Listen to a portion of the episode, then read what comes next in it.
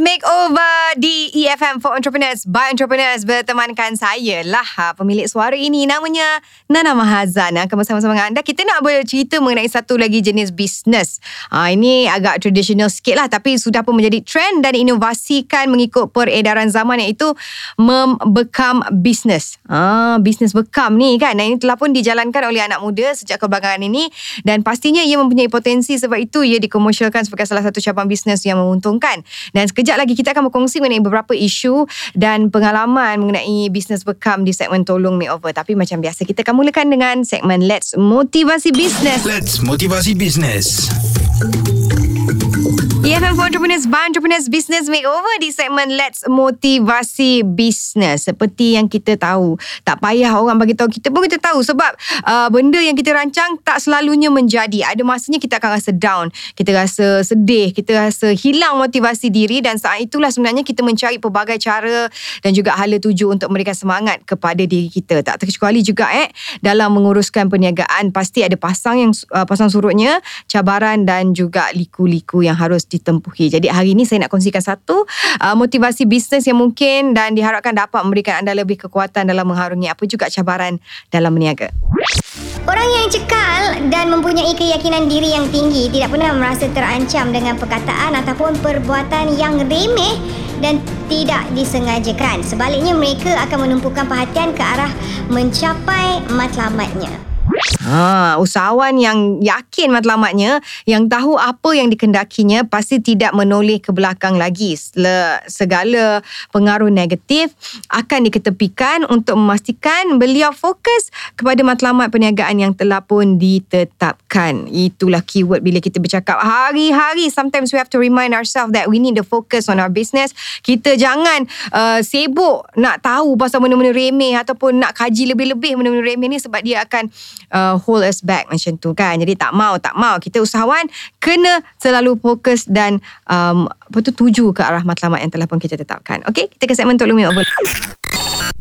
Nana, tolong makeover. EFM for Entrepreneurs by Entrepreneurs Business Makeover. Sekarang di segmen Tolong Makeover. Tadi awal-awal tadi kita dah kongsi. Hari ni kita nak cerita pasal bisnes bekam. Ha, tahu tak bekam tu apa? Ha, bekas merah yang terhasil daripada proses bekam angin ataupun darah bukan sekadar diakui sebagai rawatan diamalkan masyarakat Islam sejak dahulu. Ha, diakui uh, sebagai rawatan ni memang uh, daripada dulu-dulu dah ada. Ha, sekarang tu memang menjadi pilihan juga. Malah uh, kebanyakan kebanyakan pengikut kepercayaan agama lain di dunia ini mengakui proses pengeluaran darah kotor pada tubuh badan baik untuk kesihatan dan prosedur ini dipercayai membantu mencegah penyakit bahaya antaranya darah tinggi, diabetes, migraine dan juga gout. Dan pengamal perubatan alternatif berkata bekam ada banyak manfaat lain untuk kesihatan. Bagi atlet, rawatan cupping ataupun mulakan darah kotor yang bercampur toksit dalam badan berupaya mencegaskan otak selain melegakan lenguh-lenguh pada tubuh badan badan. Tapi bagaimana nak meyakinkan orang ramai bahawa bekam ini adalah satu kaedah penjagaan kesihatan yang bagus dan juga perlu dilakukan secara berkala. Ha, apa agaknya sebenarnya usahawan-usahawan yang mengamalkan ataupun mengusahakan perniagaan ini uh, punya strategi marketing itu yang kita nak tahu. Mungkin boleh dikongsikan dengan usahawan-usahawan lain yang juga menjalankan genre bisnes yang sama. Kita over memang suka uh, tengok genre bisnes yang berbeza-beza dan uh, pihak agensi uh, ada tak sebenarnya memberikan bantuan keuangan kepada perniagaan seperti pusat pusat bekam ini. Apatah lagi jika usahawan tersebut tiada center ataupun tak ada premis dalam menjalankan bisnes tersebut secara bergerak. Boleh tak bisnes seperti ini dikategorikan sama seperti spa mobile yang telah pun menjadi trend bisnes masa kini dan biasanya kalau kita tengok bekam ni banyak dilakukan oleh uh, kaum lelaki. Betul tak? Okey kita nak tahu jugalah. Sebab tadi saya ada sebut adakah agensi akan memberikan bantuan keuangan kepada perniagaan seperti pusat bekam ni? Kalau lah katanya dia tak ada premis dia tak ada spa tak ada kedai uh, untuk menjalankan uh, dia punya uh, rawatan bekam ni kan? Dan uh, kita akan bersama uh, menemu buah sama ada agensi berkaitan keuangan untuk membantu ataupun pakar marketing bagaimana sebenarnya bisnes ini dapat berkembang dan juga menyasarkan pasaran yang tepat dengan strategi marketing yang betul. Semuanya di segmen Cuba Try Test Share. Cuba Try Test share. Business Makeover di EFM for Entrepreneurs by Entrepreneurs Sana Mazan bersama dengan tetamu dalam studio. Kita cakap selamat datang kepada Tuan Haji Fazli Yusof iaitu uh, guru tau, guru mindset usahawan. Ha, lebih kurang macam gitulah kan sebabnya untuk kita mendapatkan satu kesedaran atau mindset yang hebat sebagai seorang usahawan, kita kena latih juga sebenarnya ha, pemikiran kita. Dan hari ini kita nak bincang dengan satu lagi bisnes yang sebelum ni merupakan satu cabang bisnes tradisional tapi kini telah pun menjadi satu bisnes yang menguntungkan juga ha, setelah diinovasi daripada aspek marketing dan bisnes tersebut adalah perkhidmatan berbekam. Okey, Tuan Haji pernah bekam ke before? Hmm. Ah, Pernah? ya, pernah, Pernah cuba? Alhamdulillah. Selalu ke ataupun masa nak cuba ke lepas tu memang tak nak buat dah? Uh, kebetulan abang saya juga ada salah seorang yang menjadi pengawal perubatan uh, berbekam. Uh, jadi uh, selalulah dan sebenarnya sebelum tu lagi Mhm. bila rasanya uh, 15 tahun lepas lagi saya dah pernah Mhm. uh, berbekam lah baguslah 15 tahun lepas lah maksudnya dah pernah berbekam dan dibekam. Hmm. Berbekam dan dibekam. Okey. uh, dan ma- ma- macam tu untuk Tuan Haji sendiri kan rasanya perkhidmatan ni sekarang makin lama makin banyak, makin ada potensi lebih besar. Ya. Ah, tapi macam mana sebenarnya untuk usahawan-usahawan ni uh, memastikan dia orang punya mindset bersedia untuk bisnes ni tak semua orang boleh uh, terima uh, perubatan tradisional untuk zaman sekarang ni. Interesting Nana pasaran makin berkembang Mm-mm. maksudnya orang makin ada kesedaran Mhm. Pertama orang yang tak tahu benda apa itu bekam. Mm-mm. Ada ada kelompok yang tu lagi lah yang tak tahu apa ke bekam. Mm-mm. Berkaitan dengan David Beckham ke? itu dah David Beckham lain eh. Ah. So uh, ada orang tak tahu. Mm. Dulu ramai tak tahu, sekarang dah ramai tahu. Mhm. Kan? Ada yang tahu tapi tak mahu. Hmm, Kan? Sebab macam-macam lah. betul. Uh, dia takut lah Dia takut Apa ni Pecah kulit lah Apalah Mm. kan Sakit kena cucuk semua kan Selamat ke Ah, tidak? Selamat ke tidak jangkitan dan sebagainya. Ada yang tahu tapi tak mahu. Tetapi yang makin bertambah ialah yang tahu uh, dan mula mahu. Mhm. Kerana beberapa aspek lah mungkin saudara dia buat Mm-mm. ataupun dia tengok uh, rancangan TV tunjuk ataupun uh, pengusaha-pengusaha yang lain tunjukkan sebab kenapa dia perlu lakukan sekarang ataupun dia ada sebab uh, menolak, mendesak. Dia panggil pushing factor like dia sakit dan sebagainya. Mhm. Okay, so ada sebab penarik, ada sebab penolak. Jadi pasaran makin besar. Mhm. Mm-hmm. Maksudnya bagus apabila uh, usahawan-usahawan mula lebih serius. Mhm. Uh, cuma kita kena susun lah. Kita kena tengok sentiasa bijak. Usahawan ni kena ada mindset yang sentiasa tajam dan objektif. Mhm. Dia kena se- uh, setiap hari dia kena sentiasa berfikir Mhm. macam mana untuk memberikan yang terbaik kepada pelanggan. Mhm. Usahawan perlu customer centric Mhm. ya uh, dia kena fikir bahawa macam mana nak berikan experience yang terbaik. So bila kita ada mindset yang sebegitu, maka kita akan lakukan dengan superb sekali lah. Mhm. Saya pernah Nana uh, jumpa dengan seorang kawan ni. Kawan ni memang awesome lah. Dia club uh, dia presiden kelab kereta mewah kat Malaysia lah. Okay. Saya tak nak sebut kereta mewah tu. Aha. Uh, dia pernah pesan kat saya. Dia kata nak buat bisnes pertama sekali kita kena jelas apa yang kita nak capai. Mm. Yang kedua, jangan sesekali tipu orang. Mm. Dan yang kedua, yang ketiga, jangan sesekali berfikir nak tipu orang. Sebab apa? Terlintas pun tak Ah, boleh. terlintas tak boleh. Sebab apa? Sebab bila kita asyik fikir macam mana nak ciluk dua orang, nak salang dua orang, kita akan lupa dipanggil customer centric. Mm. Yang menyebabkan bisnes sebenarnya kalau kita customer centric, bisnes kita sentiasa berkembang. Mhm. Sebab kita keluar banyak idea, sebab kita fokus macam mana nak serve the best. Right. So now balik pada Nana tadi, soalannya adalah uh, apa, yang boleh kita buat, macam mana macam mana kita nak gandakan lagi. Mhm. Ideanya kita kena tengok lagi siapa siapa pasaran yang belum di untap, yang belum belum mencuba lagi. Mm.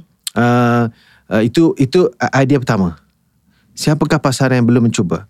Dan kalau kita boleh explore apa agaknya kenapa mereka tak cuba? Mm. Mungkin mereka takut kerana iklan-iklan bekam tunjuk darah. Mm. Kan?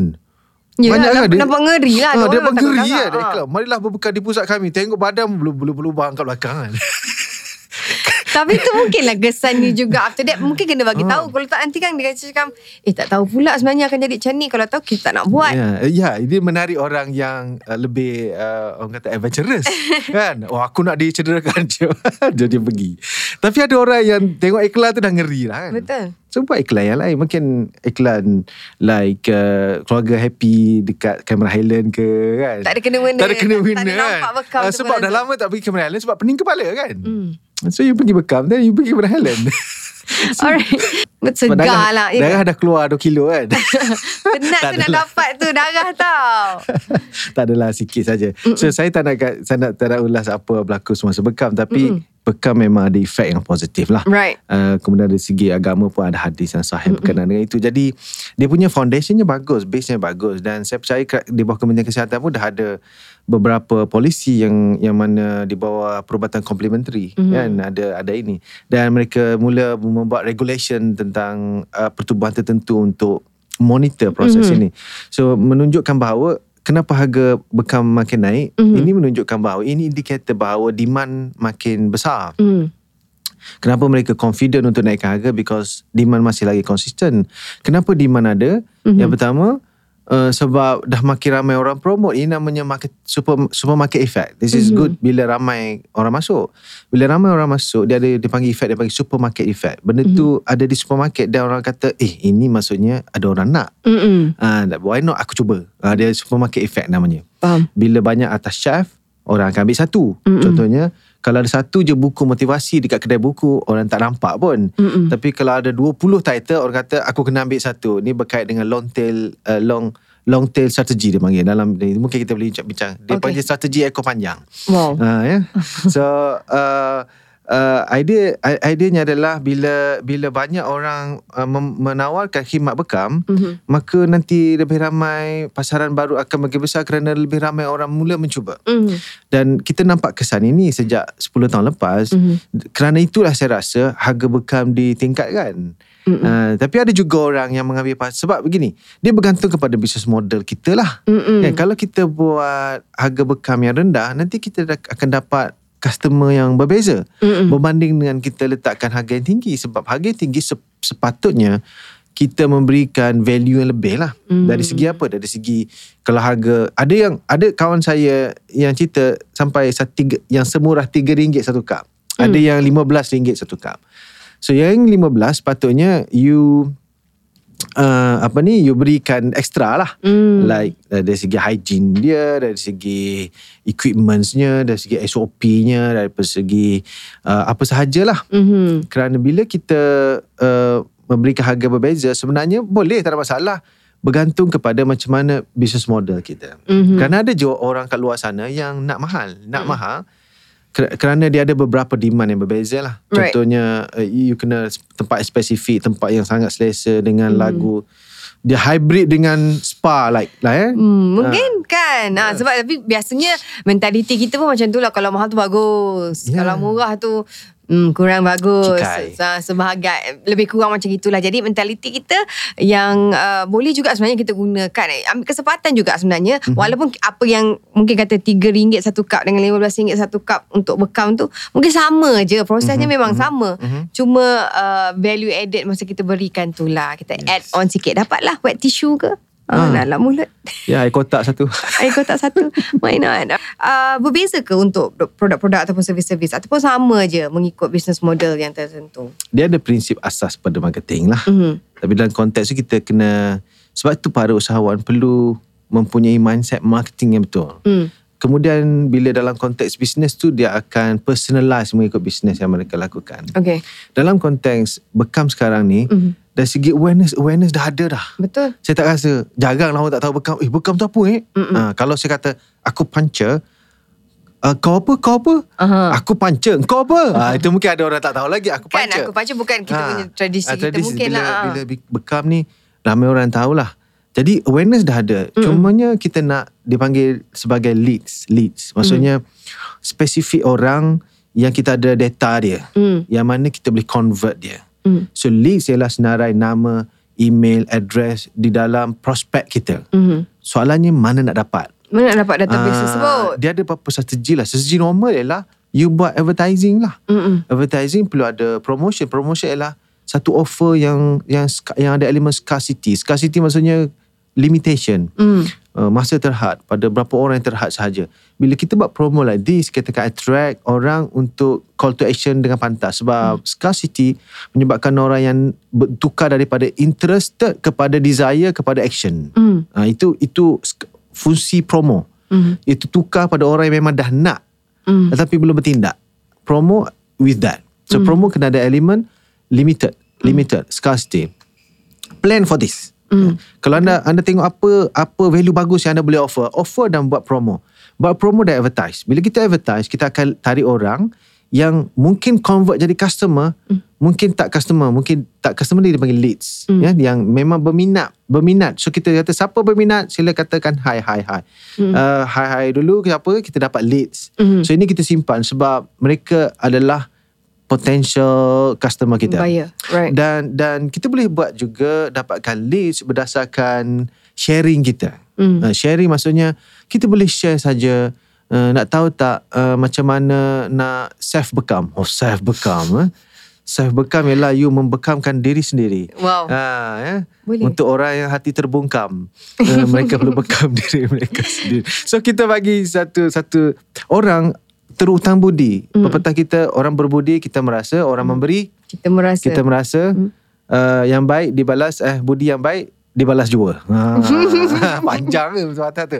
Idenya adalah orang kalau dah tolong kita kita rasa compel tu tu apa ni balas balik eh. Betul. Uh, tu recip- reciprocate eh, untuk balas balik.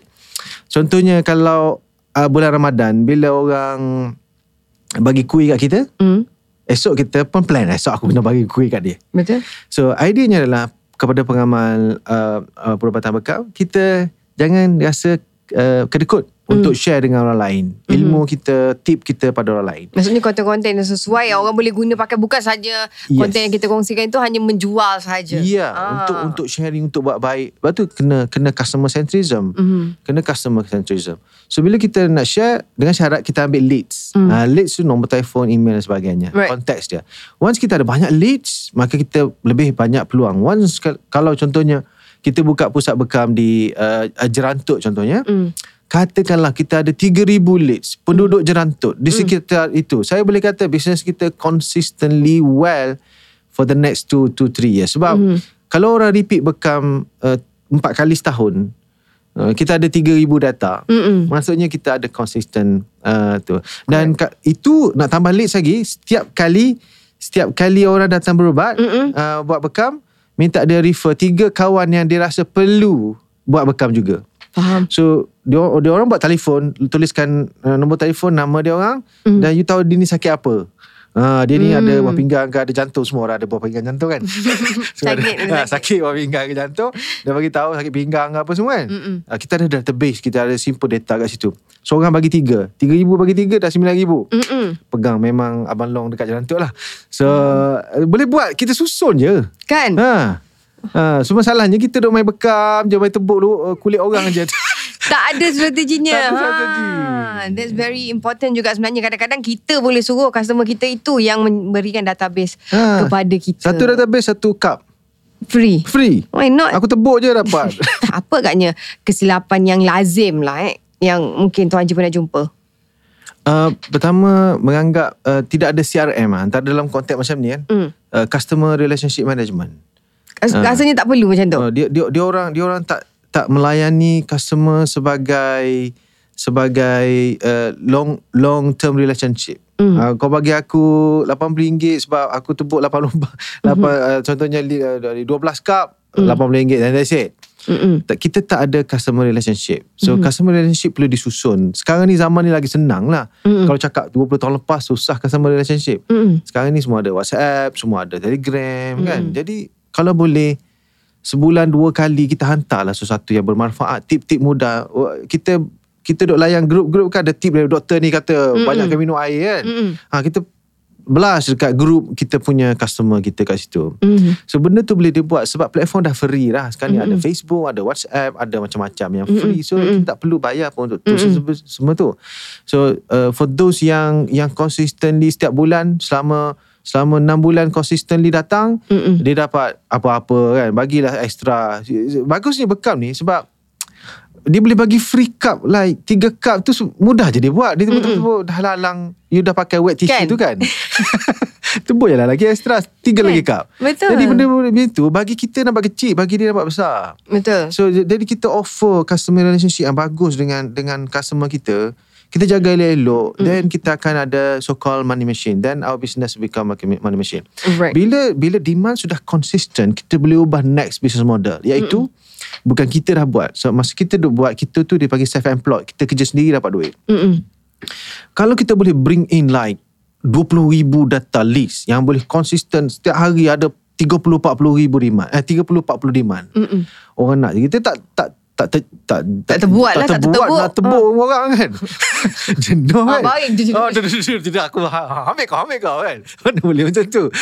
jadi, Dan kita boleh hire. pada waktu tersebut, business model berubah iaitu kita rekrut orang sebab kita dah ada uh, income stream yang strong. Apa ni, demand stream yang strong. Pada waktu Mhm. tersebut, tugas kita bukan handle customer tetapi kita develop sistem dan juga uh, rekrut uh, uh, uh, uh, apa ni rekrut talent. Mm-hmm. Pada waktu tersebut the next level bukan jerantuk sajalah. Mm. Ah, habis eh, habis jerantuk temelur, Mm-mm. uh, kuantan habis cover satu satu kuantan lah. eh, Satu satu pahang. satu pahang.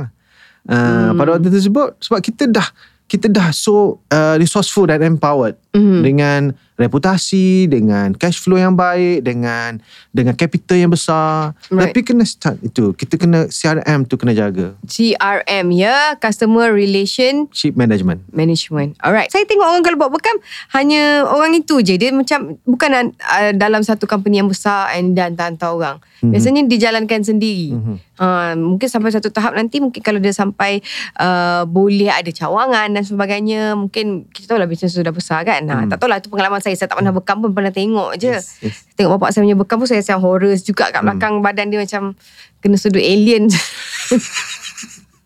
Banyak tengok movie ni. Tengok movie banyak Aduh hai Okay Tuan Haji mungkin uh, Yang mendengar mungkin Usahawan-usahawan kita Yang mungkin ingin uh, Berubah mindsetnya Nak pergi hmm. kelas dan seminar Mungkin ada Tuan Haji boleh kongsikan Oh yes, uh, bagi mereka yang sedang menjupuri bidang pe- perniagaan, usahawan ataupun ber- berminat, saya sarankan kita bina mindset yang betul. Mm. Eh, Mindset keusahawanan yang betul.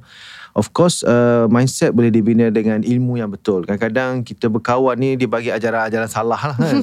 uh, jadi kita kita bermula dengan ajaran yang salah ni, dengan mindset yang salah, kita akan habis banyak kos. Kos bukan saja duit, Mm. masa, harga diri, harga diri. Harga diri juga kos kan.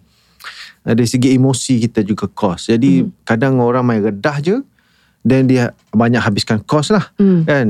Business bukan judi. Kita tak boleh gamble dalam business. Kita kena ada kepintaran business ya. Dan itu boleh dibina dengan ilmu yang betul. So saya sarankan anda banyak baca, banyak explore knowledge, uh, uh, penuhkan hari anda dengan knowledge-knowledge tentang keusahawanan dan business. Dan for those yang nak engage dengan saya, Uh, saya ada media sosial saya sendiri just type Fazli Yusof F A D Z L I Y U S O F Positive 360 so Fazli Yusof Positive 360 mm-hmm. untuk Facebook sama untuk IG sama untuk YouTube pun sama Mm-hmm. uh, dan uh, nanti kat situ kita boleh berinteraksi untuk tahu lebih lanjut uh, seminar-seminar yang saya adakan buku-buku yang uh, saya Telah pun uh, diterbitkan. terbitkan supaya kita boleh saling empower each other insyaAllah Alright, thank you so much uh, Tuan Haji kerana sudi bersama kita hari ini bercerita pasal bekam. Uh, InsyaAllah kalau ada ke lapangan nanti datang lagi ya. Business Makeover bersama Nana Mazan. Itu dia tadi uh, temu buat saya bercerita mengenai uh, bisnes bekam ni sebenarnya. Potensinya memang ada permintaan itu memang banyak. Tapi macam mana sebenarnya kita mengusahakan perniagaan kita? Kita kena tu orang kata tepuk dada tanya selera lah. Nak kecil segitu je ke? Nak besarkan ke ilmu tu harus cari macam mana sebenarnya untuk sustain uh, sesebuah bisnes uh, tersebut kan uh, jadi kena kena selalu rajin untuk belajar alright kita akan ke segmen Pepatah in business. PFM for Entrepreneurs by Entrepreneurs. Alright, kita dah sampai ke segmen peribahasa ataupun pepatah dalam bisnes. Aha, memang best sebab kita boleh belajar uh, macam mana sebenarnya untuk kita membaiki kita punya perniagaan. Juga kita belajar peribahasa. Hari ni uh, peribahasanya adalah Asal burung terbanglah asal ikan insang lah. Maksudnya tidak memilih-milih. Ha, dalam bisnes ni kita jangan memilih-milih pelanggan. Jika uh, kita pilih macam mana kita nak berjaya ya. Jangan kita melihat luaran saja sebab pelanggan ni pastinya mempunyai kuasa beli yang tinggi. Sebagai usahawan kita janganlah memilih-milih pelanggan.